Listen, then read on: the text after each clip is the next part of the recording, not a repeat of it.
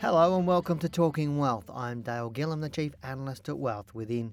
Today I'd like to continue on what I started in my last podcast, and that is the uh, series of called Share Market Tips and Traps. And as I mentioned in my first one, I'm not sure how many I'm going to do, but I'll just, as I keep coming up with ideas, um, I'll keep recording podcasts. But if you want me to talk about something, please just let us know. If it's an email about a question or um, some tip or some trap that you got caught in, just as I said, info at wealthwithin.com.au. That's where you send your emails.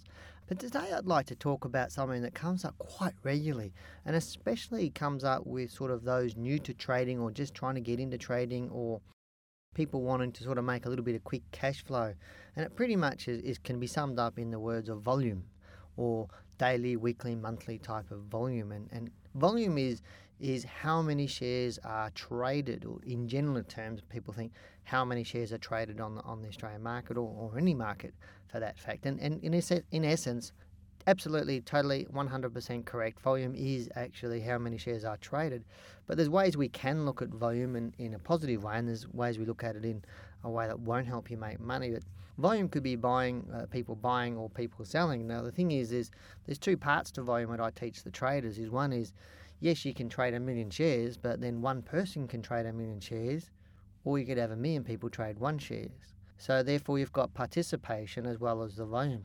So when you're looking at volume on its own, it can be quite tricky and very, very misleading if you're not sure what you're actually looking at.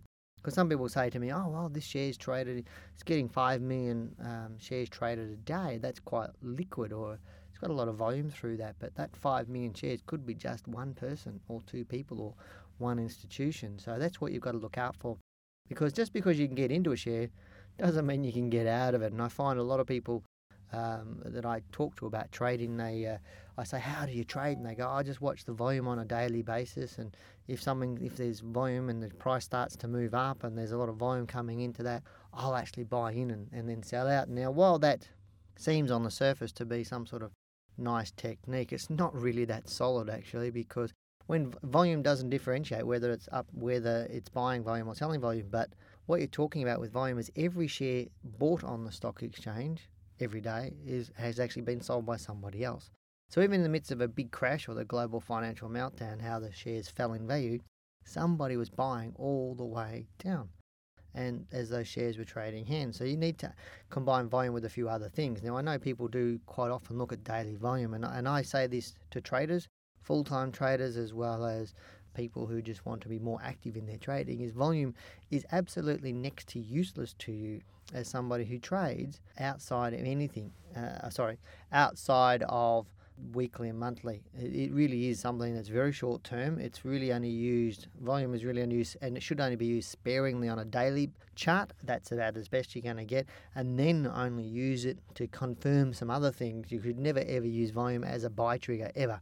And it's just something that we teach our traders pretty quickly because it is something that leads you to make mistakes quite regularly. Volume on a weekly and monthly basis is pretty, it is because it's over that week or that month, it's um, what you would call uh, very even. Your, your volume is quite even, so you don't get a lot of volatility or differentiation in your volume.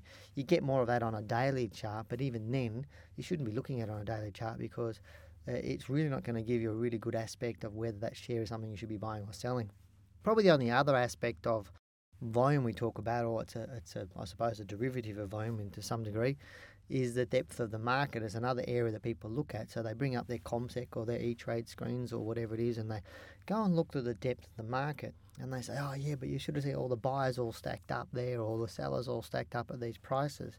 And when I say to the, the people that tell me that, that watch the depth of the market for whether they should be buying or selling or taking their lead from that depth of the market, I say to them, if you go online yourself, can you place a trade there online out of the market or out of the money?